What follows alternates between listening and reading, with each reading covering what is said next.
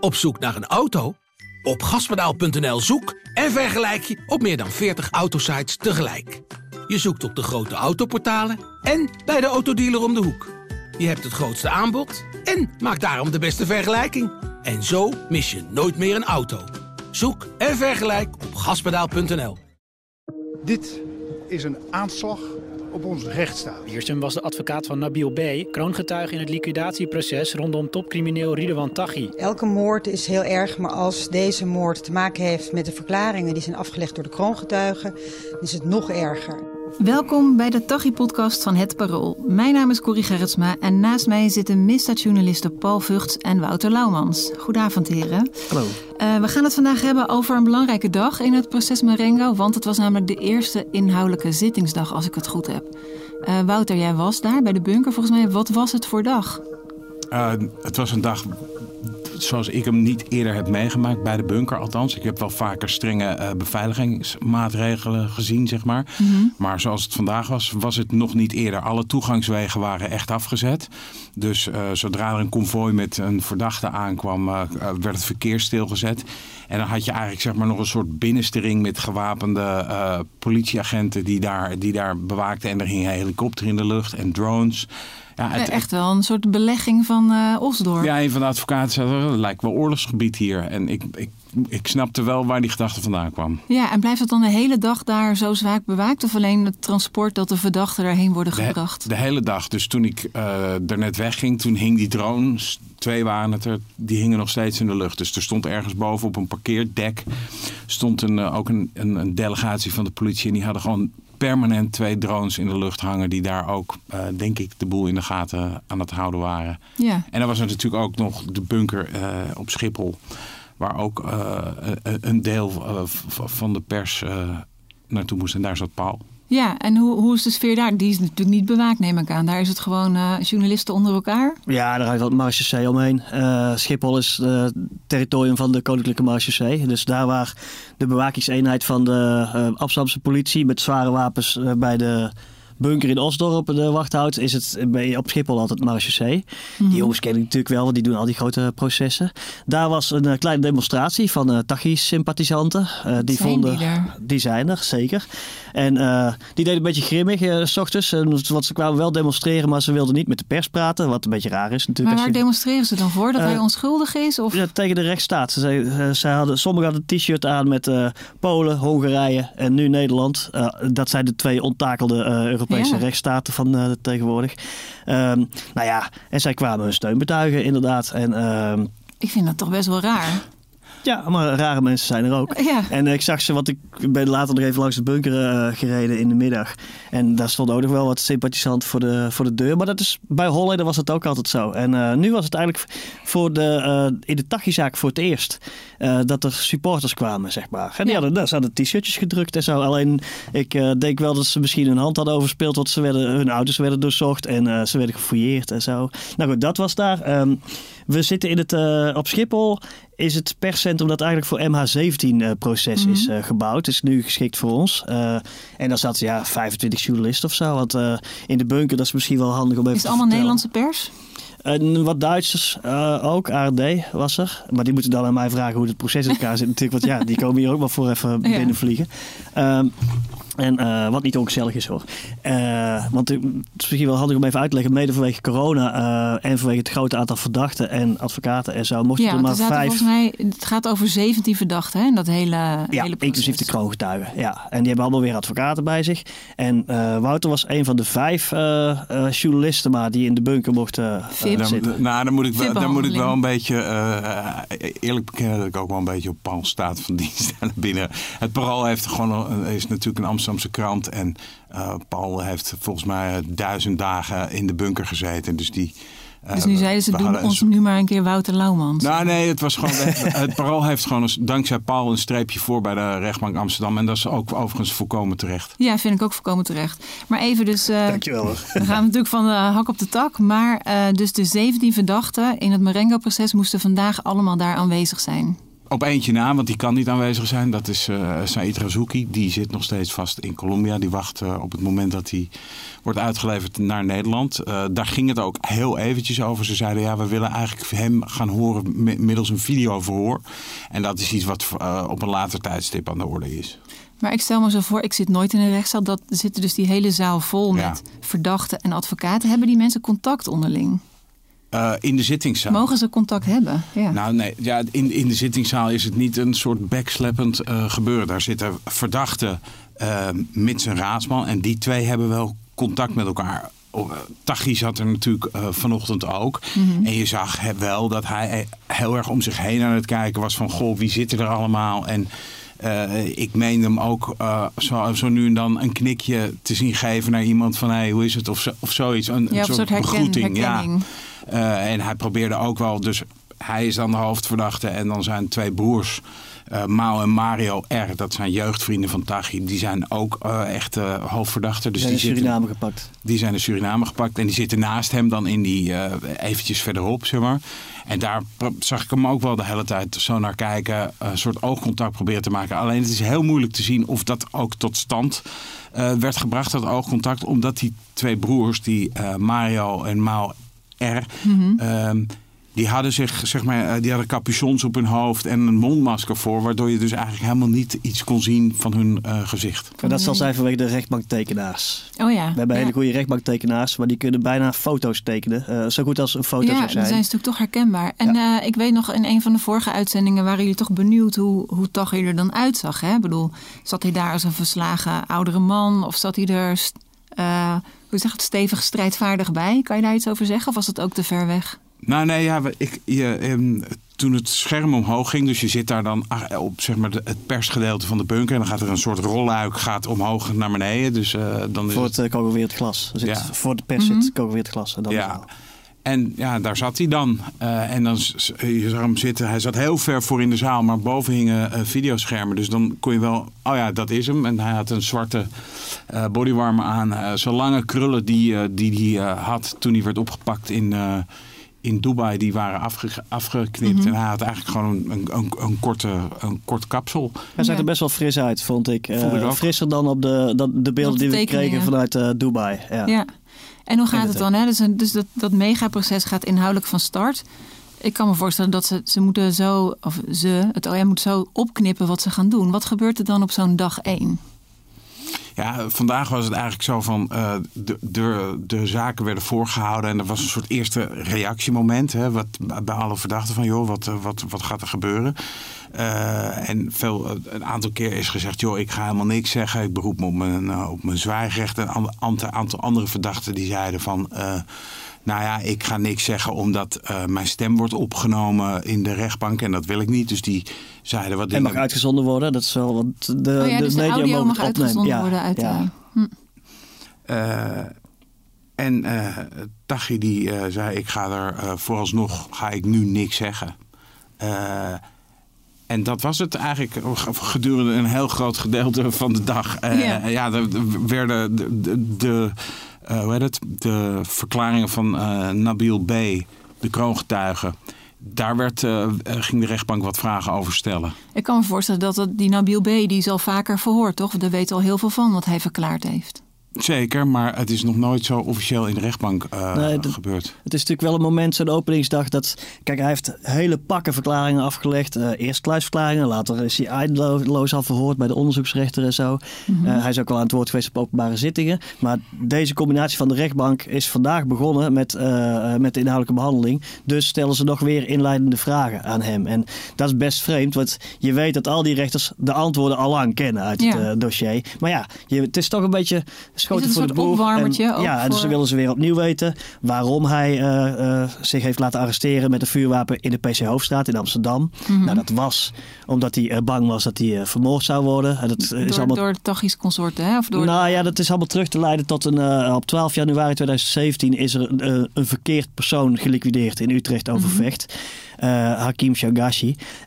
En voor die zaak had Nabil B. de vluchtauto geregeld. Die ook uiteindelijk werd heel snel bekend. dat hij dat had gedaan.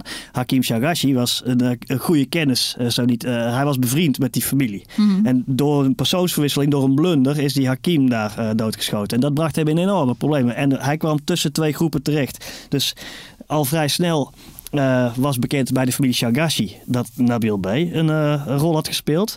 Ondertussen lekte weer bij de groep Taghi uit dat hij, Nabil B., met de familie Chagachi had gesproken. Mm-hmm. Dus hij kon door de Chagachis misschien wel uit zijn schoenen geschoten worden. Misschien wel door Taghi. Taghi zou de opdracht hebben gegeven volgens hem. Dat zou Saïd Razouki nog hebben voorkomen eerst. Maar, dus hij zat in een enorme stress. Toen is hij, zoals dat op straat heet, naar binnen gegaan. Dus hij heeft zich laten arresteren met een vuurwapen.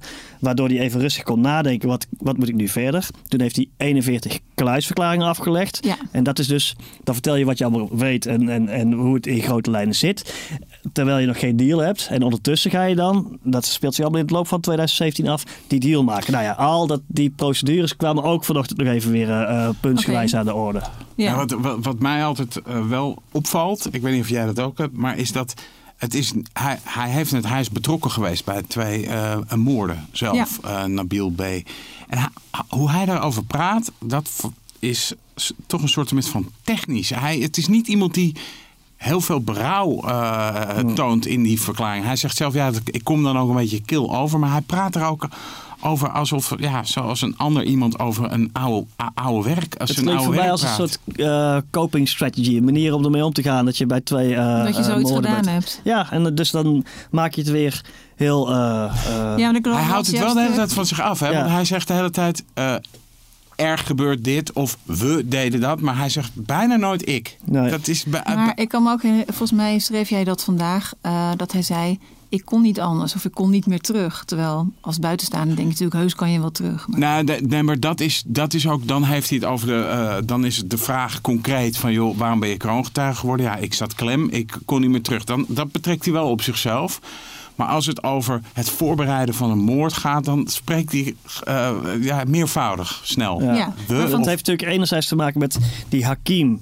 Dat vindt hij, dat geloof ik, dat hij dat heel erg vindt, dat die Hakim is vermoord. En hij zegt, ik had een auto geleverd. Ik wist wel dat het voor iets ernstigs was, maar niet voor wat. En daar is dit mee gebeurd. Dan is er een tweede. Ranko Skekic, daar heeft hij mee voorgeobserveerd en zo voor die liquidatie. Ook een man uit Utrecht die daar voor zijn woning is doodgeschoten. Ja, dat inderdaad, daar praat hij een beetje, hij praat dat van zich af. Snap je? Dus hij beantwoordt wel de vragen. Maar inderdaad, dan blijft hij erg weg bij emoties. Alsof het hem, buiten hemzelf staat. En dat is altijd al geweest, is hij verklaring. En ook vandaag weer. Maar ik kan me voorstellen, voor Nabil B. is het dus, die kroongetuige, is het vandaag ook anders. Want hij verklaart niet tegen iemand, een advocaat of een rechter. Hij verklaart opeens tegenover de man die hij beschuldigt. Ja, dat vond ik, daar zat ik nog over na te denken op die zitting. Ik dacht zo, dus hier is dus de ene man die hier zit. Die heeft dus Nabil B. Die heeft, eigenlijk moet je het nog iets verder terug. De ene man die hier zit, dat is Ridouan Taghi. Die zou Nabil B. hebben willen doodschieten, waardoor Nabil B. kroongetuige is geworden. Sorry. En vervolgens gebeurt dat. En zou die Ridouan Taghi dus de broer van die kroongetuige hebben doodgeschoten. Dus daar zitten twee uit wraak. Mm-hmm. Dus daar zitten twee mannen die elkaar, waarvan het wel aannemelijk te maken is dat die elkaar echt tot op het diepst van hun botten haat. En daarbovenop komt dat Nabil B. gaat zorgen, proberen te zorgen dat Ridouan Taghi levenslang krijgt en nooit meer buiten komt. Dus die emoties die daar spelen, die zou je denken passen niet in die bunker. Ondertussen is het wel gewoon een zitting die zich een beetje voortkabbelt, groot deel van de dag. Konden zij elkaar zien? Het is wel de bedoeling. Ja. Want Taghi zat wel voor in de zaal, waardoor want het hokje, wij van de pers, waar Wouter dus vandaag zat op de tribune, kunnen niet in dat hokje kijken. Procespartijen in principe wel. Ja. Ik denk dat hij het kan, omdat Taghi helemaal vooraan in de zaal zat. Want een nadeel van met zoveel verdachten zijn is dat niet elke verdachte de kroongetuige kon zien. Maar ik denk Taghi wel. Maar dat was niet heel merkbaar. Ja, het voelt een beetje als een soort soapie of soap om dat te vragen. Dat je een soort drama verwacht dan in die rechtbank. Of dat iemand zijn beheers verliest of zo. Maar die zitting van vandaag, die ging ook eigenlijk als een boemeltreintje. Dus je verwacht, buiten is het één groot circus en toestanden en auto's die aansjezen, helikopters in de lucht. En binnen Nou, we waren nog koud een uur en een kwartiertje bezig en de rechtbank onderbrak. En toen werd er 1,5 uur gepasseerd. En dan gaan we weer, moet iedereen naar buiten. Er wordt alles weer schoongemaakt vanwege corona. En dan gaat iedereen buiten een broodje eten. En dan moet iedereen weer naar binnen. Dan moet weer alles worden schoongemaakt vanwege corona. En dan gaan we weer verder. En het was zo'n boemeltrein. Ja, ik vond het een zitting als een boemeltreintje. Ja. Nee, maar wat misschien wel aardig is nog, want het eindigde wel weer heel interessant. Nadat het dus de hele tijd gekabbeld had. Ja. In het begin hangt er natuurlijk bepaalde spanning. Wat gaat Taghi zeggen? Hoe klinkt hij? Hoe ziet hij eruit? En zo. Nou ja, dan is het inderdaad... Nou ja, was het niet super spannend. En Wouter en ik houden een liveblog bij voor parool.nl. Ja. En ondertussen maken we een stukje voor de voorpagina voor vandaag. Zodat het een beetje onze zaak natuurlijk goed in de krant staat. Dus we houden onszelf wel bezig. Maar dan in de loop van de middag is het eigenlijk niet zo heel spannend meer. Tot, misschien kan Wouter daar iets verder over vertellen. Die zat erachter. Uiteindelijk Taghi ook nog wel een rol ging spelen. Op een gegeven moment dan vraagt de voorzitter van... joh, zijn er nog vragen? En eigenlijk, de sfeer was al een beetje landerig. De eerste collega's stonden eigenlijk al met hun jas aan op de gang. Die dachten van, we hebben het wel gezien. En toen zei Taghi, ik wil eigenlijk wel wat vragen. Maar niet aan die leugenaar, niet aan die fantast.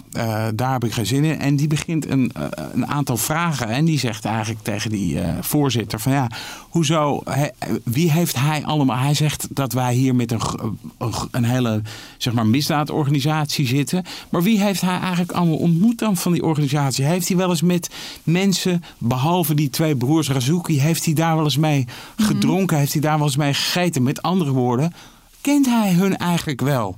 Nou, daarvan zegt de kroongetuige vervolgens... ik ken hun niet. Nou, vervolgens zegt Taghi weer van... begint weer over leugenaar en fantast en pathologische leugenaar. Dat soort termen geeft hij eraan.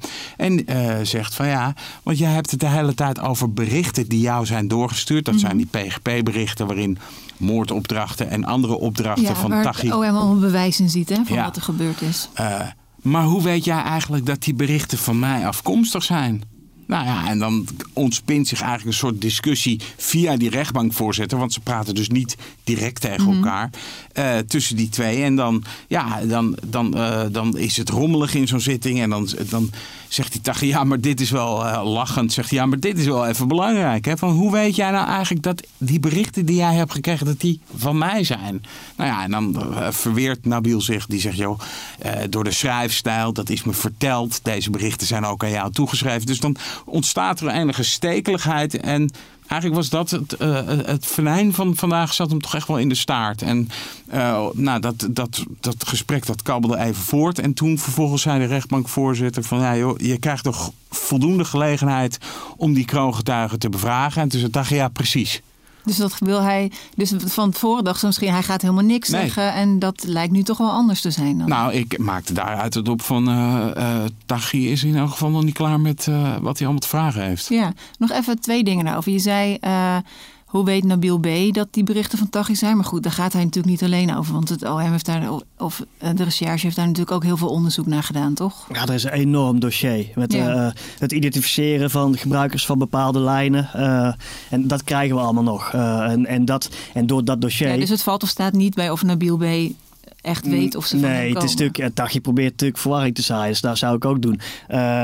Nabil B. voelt zich gesterkt door het enorme dossier... waarin die lijnen op allerlei manieren aan Taghi worden toegekend. Mm-hmm. Maar... je snapt ook wel wat Taghi heeft een heel lelijk dossier tegenover zich. Als bewezen kan worden dat hij de gebruiker is geweest van die bepaalde PGP-lijnen.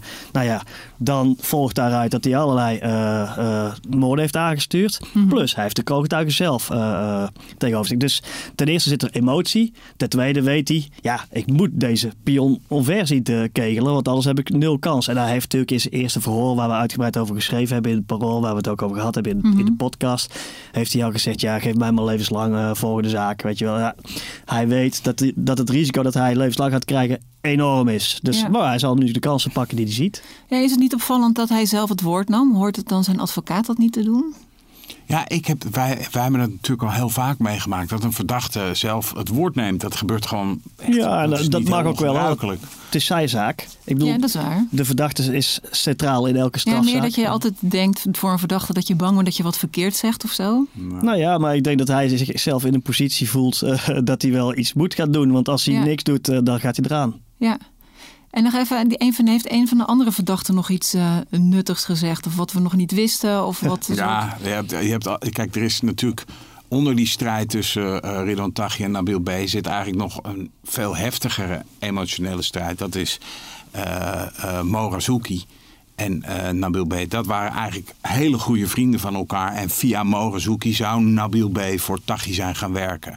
Dus met andere woorden, ja, hij is min of meer verantwoordelijk geweest voor de verrader die in de groep Taghi en Mo Razzouki voelt zich ook heel erg verraden. En je hoort de emotie eraf spatten in alles wat hij zegt. Er is geen zitting waarin Mo Razzouki niet zelf ook het woord grijpt. En hij is veel emotioneler. Als ik zijn advocaat was, zou ik best wel nerveus zijn als hij weer eens vol gas ging. Dat zei zijn advocaat overigens niet. Hij heeft een prima advocaat in Nico Meijering. Maar je merkt, ja, daar zit zo'n haat. En ook nog eens een keer komt daarbij dat die Mo Razzouki tegenover de andere verdachten natuurlijk ook moet laten zien dat hij die Nabil B., dat hij dit allemaal een verschrikkelijke leugenaar vindt en zo. Want dankzij wat Wouter zegt, het is aan Mo Razzouki's vriendschap te wijten dat er uiteindelijk een kroongetuige is die deze bewijzen levert. Ja. En Nabil B. zei het nog vandaag. Die zei, toen ging het over een van de moorden, toen zei hij, joh, als er geen PGP-bewijs was geweest en er was geen kroongetuige geweest, dan was er helemaal geen zaak geweest.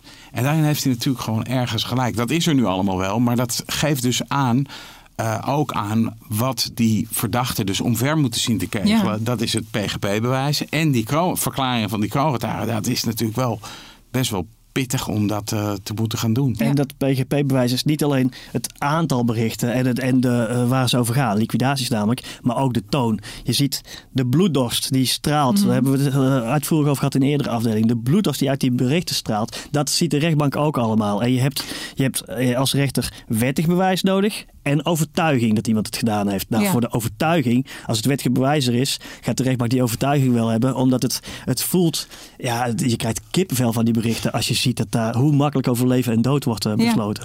Ja. En tegelijkertijd had ik weet niet of jij dat ook had, dan heb je vandaag zoiets, ja, dat is hem dan. En je kent hem van al die berichten, van al die bloeddorstige berichten. Ja.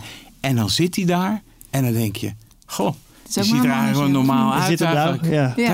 Dat is best wel ook toch nog voor, nou ja, ik heb het al vaker gezien, maar het is altijd een soort vreemde gewaarwording. Dat je denkt, ja, het is eigenlijk dus ook maar gewoon. Ja, het kan gewoon die buurman zijn. Nou, maar een rechtbank maakt ook klein. Snap je? Dus mensen die voor de rechter staan, worden opeens ook gewoon maar mensen. Ja, ik dacht nog, want volgens mij heeft Nabil B. ook nog iets gezegd over die telefoon die hij in zijn cel had. En misschien hebben we het daar eerder over gehad, maar ik wist het zelf niet. Hij gaf een soort reden waarom hij dat had. Hè? Dat hij net wilde doen alsof hij nog niet vast zat, toch? Of voor iets anders.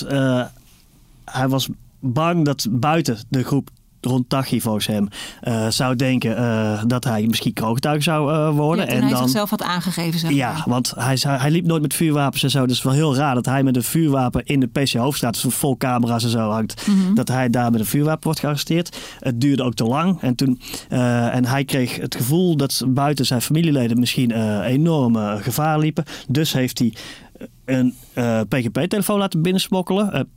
Plus had hij ook nog een iPhone uiteindelijk. En met die PGP heeft hij zelf weer contact gemaakt met die groep. Dat is best raar. Om ze gerust te stellen dat er niks, ja, klote wapenzaken, maar dat was het dan. Snap je? En nou ja, en dat gaat nog veel aan de orde komen. Want ten eerste had hij dat natuurlijk niet mogen hebben. Heeft justitie dat toegestaan? Nou, dat geweten. Hebben dat hem daarmee geholpen? En dat misschien geldt voor die iPhone niet hetzelfde als voor die PGP, Blackberry. Maar dat gaan we allemaal nog krijgen in het kader van de rechtmatigheid. En heeft het OM te veel ruimte gegeven aan de kroongetuigen en zo. Die kaart gaat nog vaak gespeeld worden. Maar dat is de achterliggende gedachte. Hij had contact met de buitenwereld nodig om te laten zien dat hij er nodig was. Zijn gezinnetje werd overigens nog onderhouden via Mo Razzouki. Een gezin van Nabil B. Ja, dat is normaal. Als even van een groepje wordt gearresteerd, gaat de rest van het groepje het gezin onderhouden. Die zorgt van salaris, zeg maar. Boodschappengeld. Ja. Hey, en dus er is best veel gebeurd, maar ook weer niet vandaag. Hè? Het boemeltreintje en nog een klein beetje vuurwerk van Taghi. Hoe gaat deze zaak nu verder? Gaat dus de volgende zittingsdag is... Wanneer is die binnenkort? 7 april. En er gaat ook weer de krook daar weer worden. Die hele riedel van 17 verdachten... Komen daar weer heen? Of mogen ze zelf kiezen? Of... Ten dele mogen ze zelf kiezen. De rechtbank kan altijd bepalen dat iemand moet worden gebracht. Een bevel medebrenging uitvaardigen heet dat. Maar is er nu een soort programma van... We gaan om 10:00 gaat iemand vragen stellen aan Nabil B. en om 11:00 mag in het begin is dat nog, de komende dagen is dat steeds nog de rechtbank. Die wil nog het initiatief houden. En dan komt er in de loop van de dag...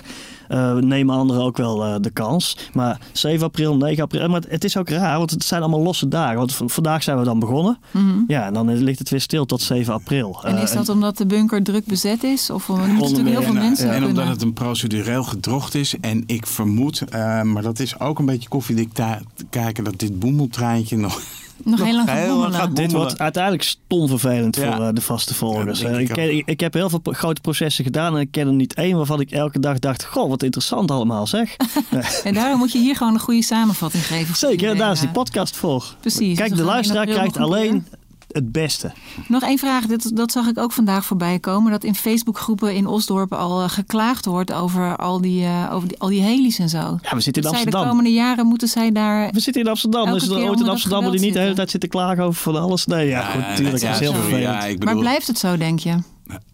Dat hij elke keer realiseert. Wat mij wel opviel, en dat is een andere zaak... maar die hangt hij dan wel een beetje aan... is met Rico de Chileen. Paul is vorige week de afgelopen tijd naar die. En die werd in het begin ook echt met toeters en bellen... en helikopters en aangevoerd. En dat werd op een gegeven moment minder. Dus dat heb je ook natuurlijk in het verleden gezien bij Holleeder. Kijk, ze zullen nooit met de trein naar die zaak gaan. Dat gebeurt niet. Maar dat er op een gegeven moment een soort... downsizing is van die hele heftige maatregelen. Daar kan ik me wel iets bij voorstellen. Het is enorm gedoe. Het is enorm gedoe, maar bijvoorbeeld de openingsdag ooit van het proces van Willem Holleeder, 2007, over de afpersingen. Ja, werd er s'nachts met een anti-tankwapen op de bunker geschoten. Zo'n openingsdag kan zowel voor tegenstanders van Taghi als misschien wel voor degenen die hem een warm hart toedragen, die zijn er dus, een reden zijn om een statement te maken. En kijk, men is als de dood dat iemand probeert het transport aan te vallen, hem te vermoorden of juist hem te bevrijden. En daar hangen al deze maatregelen mee samen. En dan heb je natuurlijk de zichtbare en de onzichtbare maatregelen. Maar hier was het zo hoog opgeschaald dat je... Kijk, een helikopter verstop je niet en dat maakt gewoon lawaai. Snap je? En dat is voor de buurt. Nog even om indruk te maken op iedereen. Van kijk eens even. We hebben de boel onder controle. Dat willen ze uitstralen. En dat willen ze zelf ook graag geloven, de beschermers. En je moet... Waar de bunker staat, dat is gewoon daar is een mediamarkt en daar zijn wat kleinere bedrijfjes zo. Alleen daar, pal naast, is wel een woonwijk. En dat is wel vervelend. Maar jij zei toch al de best beveiligde woonwijk van Nederland inmiddels? Ja. Dat is en zeker vandaag was zelfs overal ME-busjes en zo erbij betrokken. Dus allerlei geledingen. Ze hebben dit echt wel heel erg willen uitstralen dat ze hier gaat geen shit gebeuren. Dat is wel de bedoeling. En we zullen zien hoe dit zich zal ontwikkelen. Ja. Ik hoop voor iedereen dat het boemeltje weer interessanter wordt in de volgende zittingsdag. Er zullen haltes zijn die heel interessant zijn. En er zullen haltes zijn waar geen klap aan is. Maar we kunnen de luisteraar van de Taghi-podcast beloven dat we alleen interessante dingen in de podcast verwerken. En de rest zitten wij wel uit, Wout. Ja, inderdaad. Precies. Iedereen kan natuurlijk altijd lezen wat er allemaal gebeurt in de Taghi-zaak op het parool.nl. Dank voor het luisteren allemaal. Wil je weten wanneer de volgende aflevering komt van deze podcast? Abonneer je dan. En je zou ons enorm helpen als je een beoordeling achterlaat op iTunes. Zodat anderen deze podcast ook goed kunnen vinden. Heb je een vraag over Taghi of een andere misdaadvraag? Dan kan je stellen aan Wouter of Paul. Mail dan naar taghi@parool.nl. Mijn naam is Corrie Gertsma en deze podcast werd ook gemaakt door Paul Vugts en Wouter Laumans.